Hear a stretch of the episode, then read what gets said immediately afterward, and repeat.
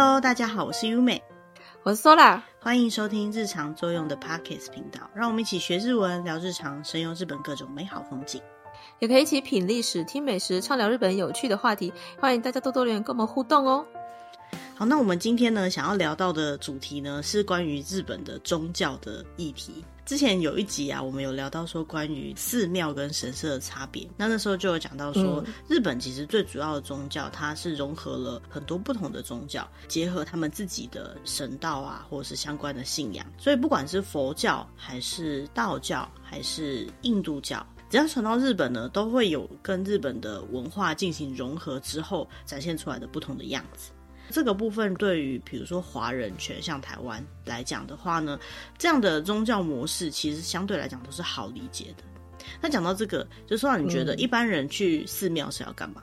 祈福啊，求事情啊，对对对，我觉得大部分都是去祈福、祈愿居多。所以呢，如果说知道说我们在求的这个神哈，他主要主管是什么东西 的话呢？主管，对他最 最主要，他负责是哪方面？对对对，他比较对哪个部分比较专才的话，那我们就比较不会求错神，嗯、比较灵验的感觉。嗯、那为什么要讲这个呢？嗯、是因为我们今天想要聊的这个主题呢，叫做祈福神。嗯。不知道大家有没有在日本过年的时候看到有一种图片，一艘装满满的很丰盛的船，日本叫宝船，然后上面呢会做七柱神，可以注意一下，就是日本的神的单位。好，一般来讲我们是说一尊吧，好像台湾会讲一尊神，哦、对不对？哦、那或一位、两位，好像也是可以这么称呼啦。但日本呢，嗯、一尊神就是一柱神，好，柱是柱子的柱。嗯那那七尊神就是我们今天想要介绍的七福神。嗯、那这个七福神的由来是什么呢？第一次听到这个七福神的时候，我第一个想到的是台湾也有那个八仙过海的传说。嗯，哦，然后也是，是各大庙宇都会有。对对对，然后那个形象也是有八位神仙坐在一艘船上面漂洋过海。八仙过海的这个八仙这样的记录呢，对他们来讲，这个信仰也是蛮相近的。所以呢，有些人会觉得说，七福神不只有七位，可能可以有八位。那我们等下在介绍的时候呢，会去讲为什么会有这样子的由来。先讲结论好了，结论就是为什么要去拜七福神呢？就是要去祈祷一些好事情发生嘛。所以他们有一个传说，如果去做了正确的七福神的参拜呢，你就会有七个好事发生，同时你也会减少七个灾难。但是不一定代表七福神的每一尊神一定有一个很明确的一个主题，它可能有两三个都会有相似的主题。但总之呢，你可以把它想成是一个 set 一套的，对对对。那他们去做。个团体，对，他们就这个祈愿的动作呢，可以把这个仪式一起走完。所以呢，日本很多地方你都会听到所谓的七福神巡礼，或是七福神祭典之类的。他就是用一段时间之内，同时把这个七个福神都拜拜完。所以能够做到七福神祭典的话，就代表可能人走得到，或者是说开车或许半天之内可以到的范围内，同时可以拜到这七尊神明的地方。嗯，所以说如果要做到七福神祭典的话，通常就会有几个比较有名的地方。方就大家知道说，你要一起拜这些的话，要到那个地方去。好，那我们就来讲到说，所谓的七福神呢，最原本呢，应该是从印度教，他们那边有一个人王经，里面有一个说法呢，叫做七难即灭，七福即生。讲中文应该可以比较好理解它的意思。也就是说呢，有七尊神，这七尊神呢是福气跟德性好的这样的神作为信仰，在日本被尊崇。那这七尊神呢，比较常听到的版本是惠比寿。大黑天、福禄寿、毗沙门天、布袋寿老人跟辩才天，总共有七位。嗯、那这七位呢，各自的背景都是不一样的。你可以把它想成是他们的起源是不一样的，包含印度教、佛教、道教、神道，他们有各种不同的背景。在介绍这七柱神、这七尊神的背景之前呢，我们现在来看一下这个七福神信仰历史背景是怎么样。好了，在印度的印度教里面呢，他们有一位叫做大黑的神。那这个大黑呢，在印度教里面其实是厨房之神。如果以台湾的说法，应该比较像是灶神这样子的感觉。嗯，那最一开始呢，在日本，它是在比瑞山有一个叫做醉城，醉是。最高境界的最，澄是三点水，很清澈澄净的那个澄。嗯，他在比瑞山供奉了大黑这个神之后呢，从这里开始呢，七福神相关的信仰就慢慢的在整个民间扩散开来。因为最早期呢，日本他们信仰的神像是惠比寿，他就跟这个灶神的概念的大黑呢，一组的单位一起拜这两尊神。他们从那个时候开始呢，就会把觉得一样都可以为他们带来好处的神明放在一起供奉这样的习惯。那这样的习惯呢，一直到平安时代以后，在京都那边呢，有一个叫做毗沙门的信仰，那那边祭拜的神就是毗沙门天。所以这个毗沙门天再加上惠比寿，再加上大黑，这三个呢又变成好像是。一组的感觉，好，所以最一开始的七福神信仰呢，是从这三神信仰开始的。这三层信仰到后来呢，也有因为各个地区还有民众希望的需求不一样呢，也有做一些调整。像我们刚刚讲这个毗沙门天啊，也有人会把它改成是辩财天，嗯，那是又是不同的神。这样的传统呢，一直到了世挺时代呢，又加上了佛教传来了布袋。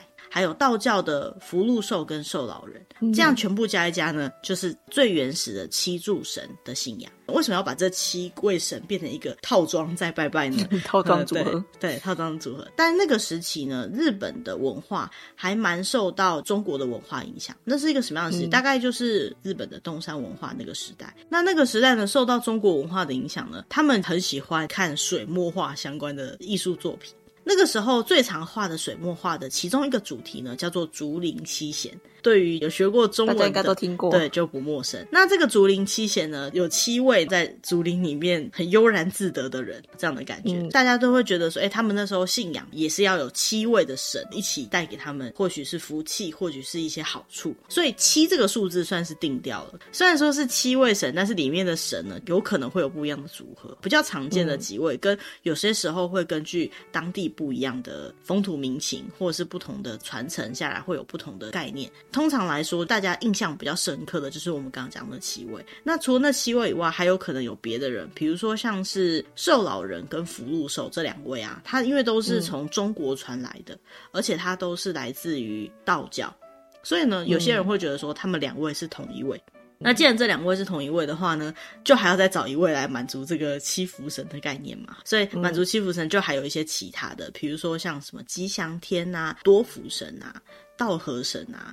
好，还有就是达摩、杨贵妃、嗯、钟馗，好，这些你就觉得，哎、欸，怎么会这个也是七福神之一吗？对，有些时候呢，他就会在这个七福神的套装组合里面出现，名单里面，对，名单里面出现。那这样子的信仰呢，到奈良时期呢，它成为一个比较独立的信仰，就开始建设一些神社啊、寺庙来供奉这些七福神。那这个七福神呢，我们刚刚就讲说，它可以带给你七个幸运嘛，帮你除掉七个灾厄嘛。日本本来有一种说法叫做八百万神，就是说你身边的所有的东西基本上都有神助。有些人说这个叫做泛灵信仰，都有神，石头也是神，山也是神，东西也是神。这个七福神呢，因为它有来自于不同的宗教背景，所以它的神话传说。故事都是有很多版本的。那我们今天看的版本呢，嗯、可能是它其中一个，或者是我们认为比较好理解的版本。有些时候，如果你在别的地方看到了它的名称，或者是它的化名，它的其他名称，有可能就代表说它是这些神融合在一起的形象。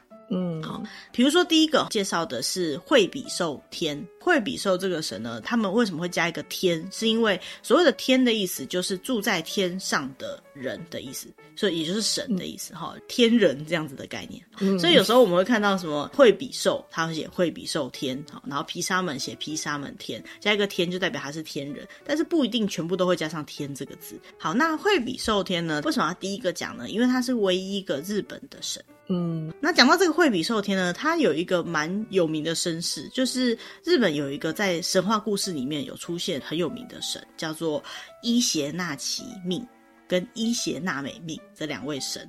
这两位神，他们好像既是兄妹又是夫妻。以前神话故事都是这么写。那如果对神话故事有兴趣的话，可以再去查，或是以后有机会我们可以跟大家聊。只是日本神话故事真的也是挺复杂，它名字都是像这样子，有点不好理解，难念。对，那传说惠比寿呢，就是这两位神之间生出来的小孩。好，那还有一个说法呢，他是有一位神叫做大国主神的儿子。嗯。以前来讲呢，拜惠比寿神呢，就是在祈祷可以渔获丰收。因为现在人比较没有那么捕鱼了，所以呢，他有点在祈祷商业繁盛啊，或是五谷丰收，都是这样的意思。好、嗯，就是很富饶的一个神。那呃，这样的神，因为他是唯一一个源自于日本的神，所以呢，对日本人来讲，大概是这七福神里面感觉最亲近的一个神。嗯、那他的形象特征呢，他通常是会有点像是翘脚或者是盘腿那样坐姿。如果有机会看到这个惠比寿的铜像的话，哈，也会大概就是那样的姿态。那、嗯、因为他是商业的神嘛，所以呢，通常他出现就会带着，比如说有鱼呀、啊，然后有那个以前的金币呀、啊，然后笑得很开心这样子的形象。嗯、那下一个要讲的是大黑天。那大黑天他的形象呢，也是印度教的一个神，最高位叫做湿婆神。那如果有印度教的概念的话，湿婆神其实他是主掌破坏与创造的一个神。所以说，一般我们如果看到七福神上面的印象，会看到大黑天也是带着笑意的，好像也是身边有很多金币的。可是事实上呢，它也会就是变化出不同的形态，这是它的传说。刚刚有提到这个惠比寿神嘛，那这个大黑天神呢，它除了印度的湿婆神的这样的一个化身的形象以外呢，它也跟日本以前就有的这个大国主神是同一个形象融合出来的。刚有提到，就是日本很常会将外来的宗教或是文化跟他们本身的神话故事或是文化故事去融合。那他就把这个湿婆神的印象跟大国主神的印象融合。为什么？因为湿婆神掌管创造跟破坏，也是最高位的神。那在日本的话，同等地位的就是大国主神。在很多宗教里面，他们其实没办法接受好几个神都是同一个身份的嘛。所以呢，既然这两个神都是族长差不多的东西，很有可能就是同一座神。好，这样的概念，他们就觉得说，哎、大黑天就等于这个大国主神。刚好提到惠比寿神是大国主神的儿子嘛，所以呢，在很多形象上呢，就会有大黑天跟惠比寿是以父子的这样的形象出现的。大黑天或是大黑柱这样子的说法的神呢，通常他是掌管跟食物的富饶有关系的，还有财产相关的利益。形象上来讲，也是笑得很温和，然后好像会帮助人的这种形象。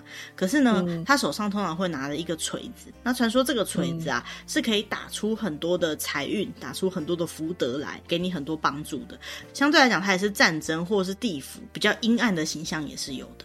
只是说特别有印象的就是大黑天他会拿着一个小锤子，然后这个小锤子呢，就可以让你得到很多的财富、很多的利润。所以在有一些寺庙里面，你会看到他们的护身符就是小锤子，好，或者他们写说金锤之类的，那就是跟招财啊、招运啊，哈，有很大的关系。尤其是保护你的财产。好，嗯，下一个要介绍呢是毗沙门天。毗沙门天呢，他也是来自印度教的神。在印度教里面呢，这位神他的名字叫做。俱毗罗神本来也就是可以增进你的福气跟德行这样子的一个神，那因为呢，他被佛教的这个印象给影响，有些民众呢会把他当做是战争之神、战神，好去信仰。那在日本呢，通常叫它皮沙门天，它最主要是跟金运啊、开运，还有一样就是商业繁盛有关系，所以它也一样是跟财力啊、嗯、跟福气啊有关系的神。有名的神社大部分都会把它跟赚钱啊、开运啊、招财啊，好这样的形象做结合。嗯，然后下一个要介绍的呢是变财天，好，变财天呢是这七福神里面唯一一个形象上是女生的神。嗯，这个辩财天呢，它是来自于佛教的一个守护神。那在印度教里面呢，也有它相对于的神的形象，就叫做辩财女神，或者是辩财天女这样子的名字。呃，它的形象其实就跟印度的那个圣川，也就是恒河那样的印象是一样的。所以呢，它就是跟水有关的神。因为跟水有关，所以水招财嘛，这样的印象也是很可以理解的。所以呢，它最主要也是祈祷财运旺盛。只是呢，这个辩财天啊，一般女性的形象来说，是她头上会有一条白蛇，戴着这个法冠呢，上面会有鸟居。在日本，他们还有另外一个跟蛇有关的神，叫做羽鹤神，是一位男的神。虽然说神好像其实正式来讲是没有分男女这样的性别概念，没有很明确的，但是鱼鹤神是偏男的神。那这个鱼鹤神的形象呢，就是他的头是人的头，然后身体是蛇的身体。嗯，所以呢就会觉得说一样是蛇的形象嘛。刚刚讲他的头上有蛇，跟他本身就是蛇这样子的形象，所以有些人会觉得辩财天有分男辩财天跟女辩财天。那男的辩才天呢，就是我们刚刚讲的雨鹤神。的形象，嗯、那女辩才天呢，就是我们刚刚讲这个恒河的女神辩才女神这样的形象。虽然说辩才天是这个西福神里面唯一一个女性的神，但是呢，有时候会以男性，有时候会以女性的形象出现在不同的图片里面。嗯，那下一个要介绍的呢是福禄寿。福禄寿呢，它是来自于道教的一个神，传说它是在宋朝的一个道士叫做天南星，或者是呢南极星这个星天上的星星化身出来的神，就叫南极老人。那福禄寿这位神呢，就是一个老人家的形象，有一种像仙人那样子的感觉。但是呢，嗯、他就是老老的仙人，哈，老爷爷那种感觉啦，就是长寿的象征。通常来讲，会登场的形象就是他的头会很长，然后那个额头很额头很长，很对，很高。然后他会有长长的胡子，再来就是耳朵会有很大的耳垂，手上会拿着宝珠啊，蛮特别，就是用书卷包起来的拐杖。那因为他是福禄寿的关系嘛，所以就像是他的名字一样，他可以招福。然后禄就是指官运发达，那寿就是长寿的意思，嗯、所以结合起来呢，可能就是招德、招人旺这样子的感觉。那常常跟福禄寿拿来一起讲的，就是我们刚刚讲，还有另外一柱神叫做寿老人。嗯，那寿老人的形象啊，跟刚刚的福禄寿的形象几乎一模一样，还是一个老人家。然后他手上呢也会拿着书卷，会拿着拐杖，有时候会拿着桃子，而且他的头也非常长，他也有胡子。在日本里面呢，比如说像是桃子啊，或者是有时候会有鹿，就是动物的那个鹿，那个鹿呢，嗯、跟桃子都是属于长寿的象征，所以呢，寿老人的身边可能就会有鹿或者桃子。嗯、那因为寿老人跟刚刚讲的福禄寿长得真的很像很像，所以有些人说他们两柱神就是同一个神。那如果这种情况下来讲，嗯、把两位当做同一个神的话，他们就会再找另外一位来补足七福神。那寿老人呢，他也是一样是中国的神，所以他的这个画风啊，会比较像是中国水墨画的那样的画风。嗯，中国的神仙的感觉，对，中国的仙人这样子的感觉。那最后要介绍呢，叫做布袋。嗯布袋这个名字听起来就跟其他的神就有点不一样。这个布袋的另外一个称法叫做布袋尊。那拜他要祈求的事情呢，就是无病无灾，或者是也是一样可以祈祷商业繁荣。这七福神里面呢，大部分都是以神啊，甚至有以星星的化身这样的形象。但是布袋尊呢，是唯一一个以人来做实际上的模型的人。他是一个在唐朝末期的一个佛教的禅僧。嗯，他的形象呢，就是肚子大大的。然后还会背一个很大的袋子，随时都笑笑的。嗯、那有些人听到这个就觉得，嗯，这样听起来跟我们的弥勒佛长得很像，对不对？其实他就是很接近，嗯、或许也是同一个形象的神，也说不定。嗯，那他手上呢，通常会拿一个很大的袋子，那个袋子呢，就代表他的肚量大小，跟他的心胸宽大。所以呢，这个布袋尊呢，通常来讲有祈祷夫妻圆满。这样子的一个好处，那当然大大的肚子跟大大袋子一样哈，就是饱满的财运这样的概念，嗯、也是布袋尊很常会有的一个形象，在华人世界或者在其他宗教里面，在佛教或者是道教里面，可能他就是弥勒佛。嗯，那除了这七位福神以外呢，有些时候，比如说像没有变财天的时候，或者是说福禄寿跟寿老人被当作是同一柱神的时候，他们就还会再加上其他神。那比较常听到的就是，比如说会加上另外一个叫做多福神。那这个多福神呢，它的起源好像是在镰仓时期的有一个木工的太太叫做阿龟，她很常会被跟寿老人，他的别名叫做白狐明神，就是白狐。子的神明啦，这个多福很常跟寿老人一起被祭拜，所以呢，有些时候如果说寿老人跟福禄寿为同一个神仙的话呢，多福也会加进去，就变成七福神之一。嗯，那另外一个可能会代班的呢，叫做吉祥天，她也是印度教的其中一个女神。概念上呢，她像是毗沙门天的妹妹，或者是毗沙门天的妃子。那她所代表的形象呢，嗯、是幸福、美丽或者是富贵。所以有些时候呢，她会作为辩才天的代替，或者是福禄寿的代替呢，加入这个七福神的行列。那还有一个呢，嗯、就是我们刚刚提到的，叫做达摩，他是大概在五世纪左右呢，南印度的一个王子。有人说他是一位波斯的高僧，对于中国来讲呢，他是在南宋禅宗的开宗祖师，传说他曾经在少林寺坐禅九年。对日本来讲呢，日本现在还是很有名的，叫做曹洞宗或者是临济宗开宗的始祖。那也因为呢，他对这个宗教的影响非常深刻，还有加上达摩在日本也是一个很特别的其中一种信仰模式，所以呢，他就很常会被加入到七福神的行列里面。但其实上，除了加到七福神的行列里面啊，刚刚提到这个多福或吉祥天或达摩，他也有可能是直接加入七福神，变成八福神的这个形式被祭拜。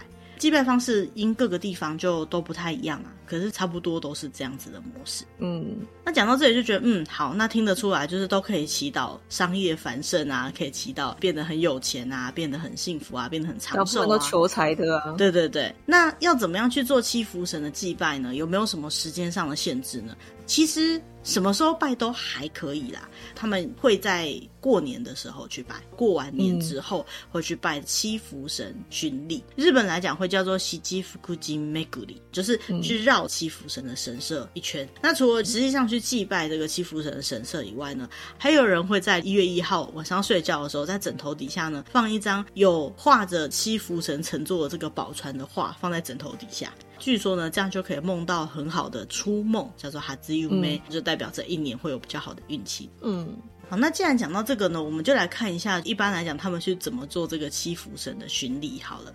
那首先要讲到这个七福神的巡礼呢，它不一定是在某一个特定的地方，在日本很多地方都有七福神可以巡礼的地方。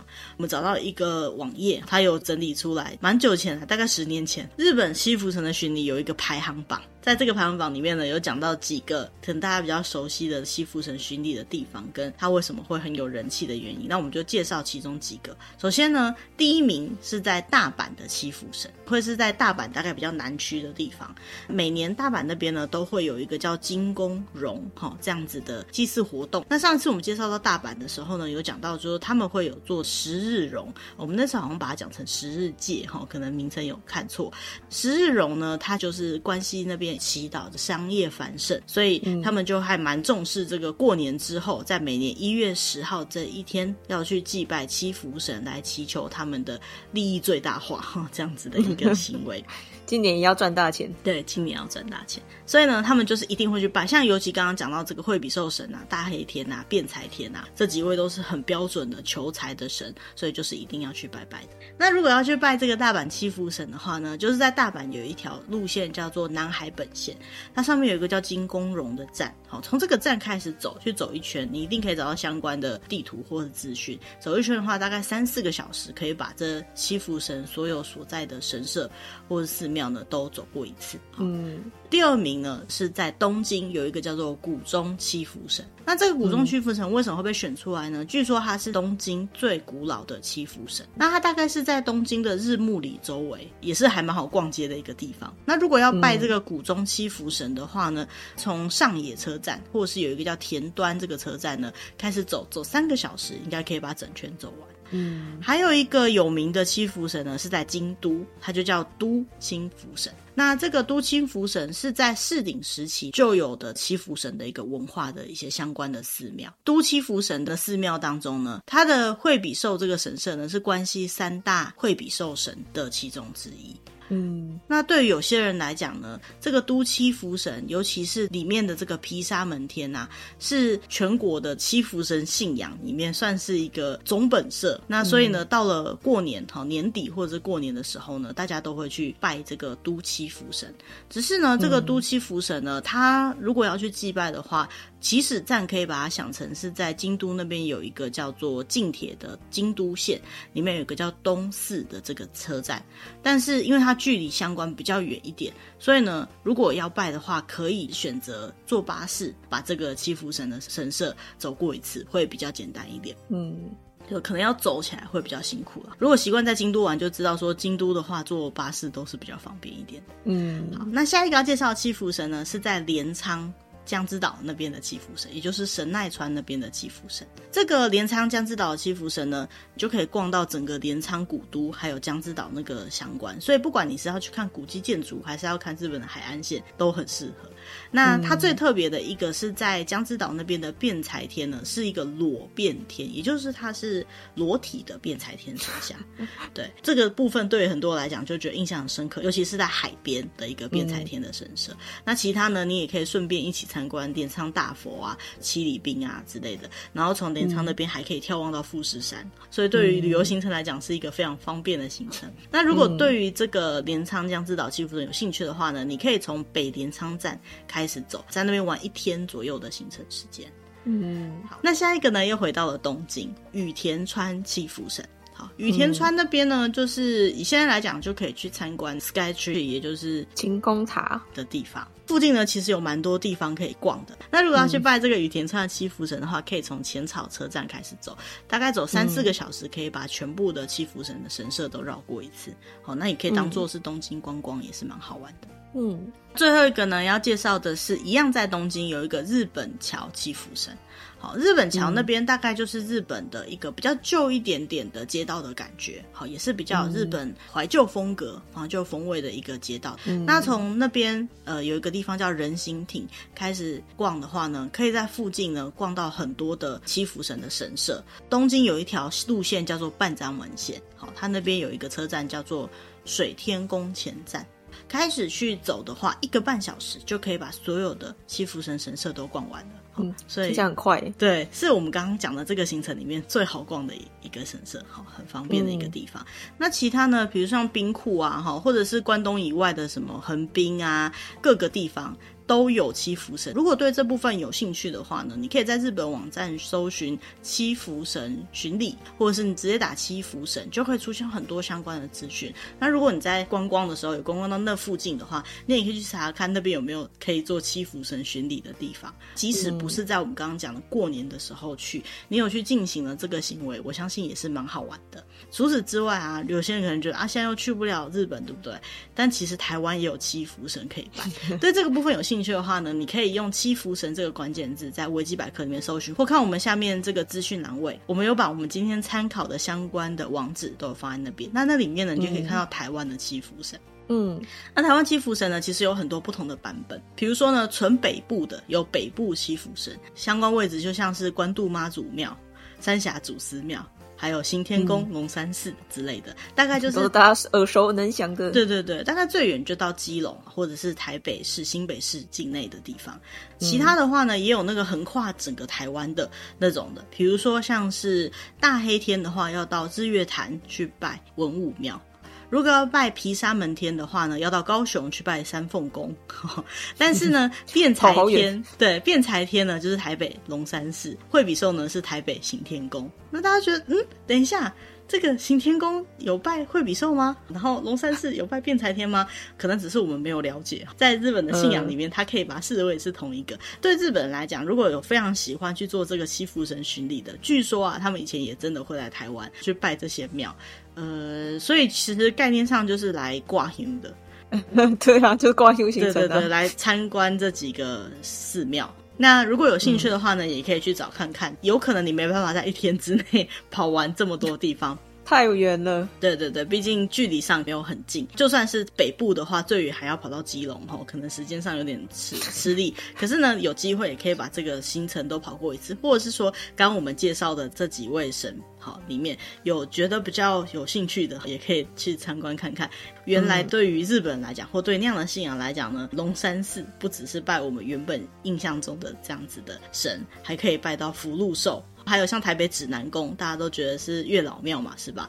对日本来讲，它是可以拜到寿老人的，所以说不定寿老人在日本的概念里面跟月老哦是一样的形象，也说不定哦。好，这就是所谓他们的文化的宗教融合。嗯，好，那当然很了解相关宗教人可能会觉得说，哦，你别乱说好吗？可是我觉得宗教对于人的意义吧，对他们来讲，有这样的祈祷或者掌管这个相关的，其实就是可能是同一位神明，只是不同的名字。所以我觉得这样的解读方式也是蛮有趣的。嗯。好，那最后讲一下拜七福神的话，一般来讲要怎么拜？其实要去拜神社或是拜寺庙呢，方法都是差不多一样的。那最重要的一件事情呢，就是你要去尊敬神明，神明才能够以他的能力呢，给你添加好运，这是基本的嘛。所以呢，你必须要有对神的这个信仰的心、虔诚尊敬的态度、感谢的心。那如果没有这样子的话呢，即使是你真的去做到了七福神巡礼，你应该也是得不到什么好处的。嗯，好，在参拜的时候呢，要注意七福神的神社其实没有一个顺序啊，所以我们刚刚讲的时候有一个相关的顺序，可是不一定一定要参观哪一个，你就顺路的去走，把这七间神社都走完就可以了。再就是日本在拜拜的时候，很常会去领一个叫做玉珠印或是纳金印这样的说法，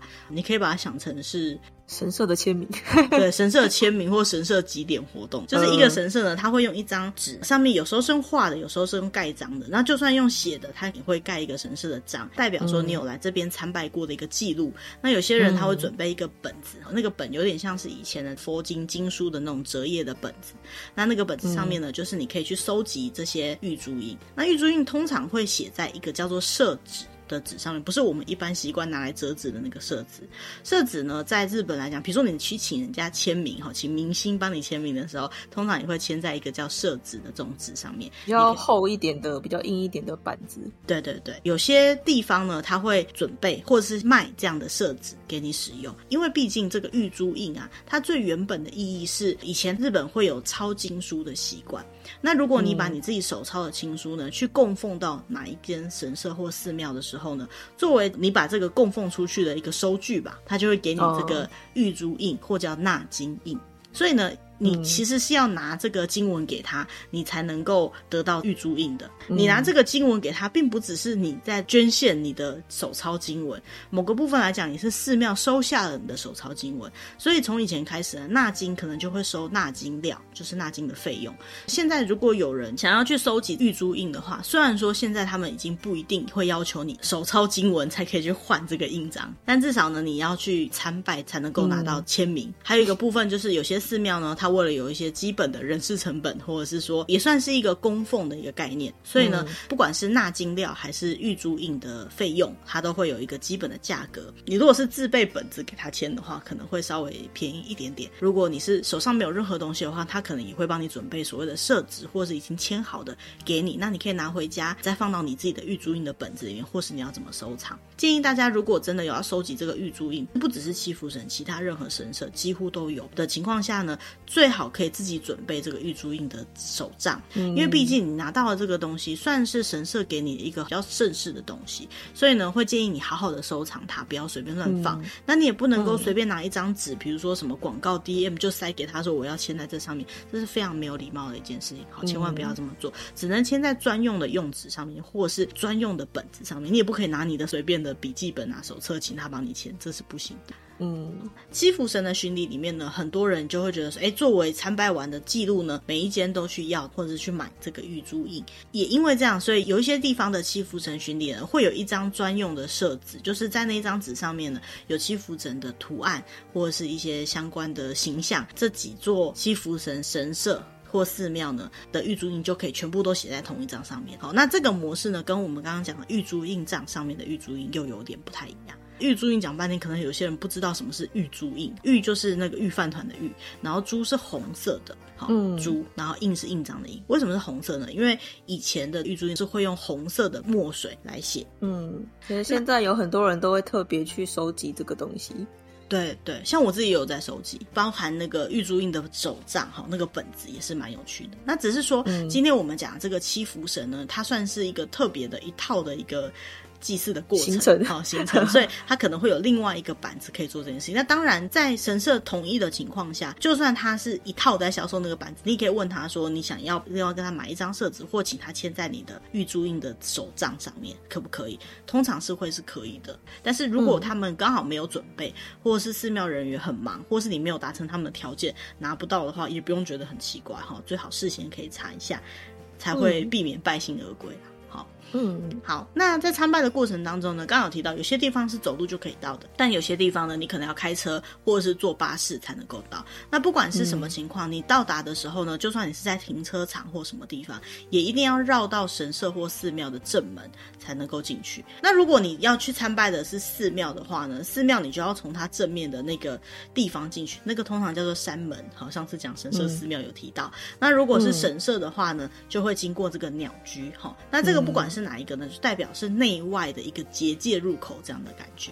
嗯、所以呢，穿过了这个鸟居或山门，在这里面呢，就是神佛的居住地或所在地了。所以你要进去之前，如果你是戴着帽子的，请脱帽。好，那不管是敬礼还是合掌拜一下，好，算是说哦，不好意思打扰了，我要进去这个神圣的地方了。嗯、那因为这个整个进去到山门或鸟居里面呢，都是一个很神圣的地方，所以呢，不可以抽烟，不可以大声喧哗，这是基本的。嗯、那不可以做一些没有礼貌的事情，这也是基本的。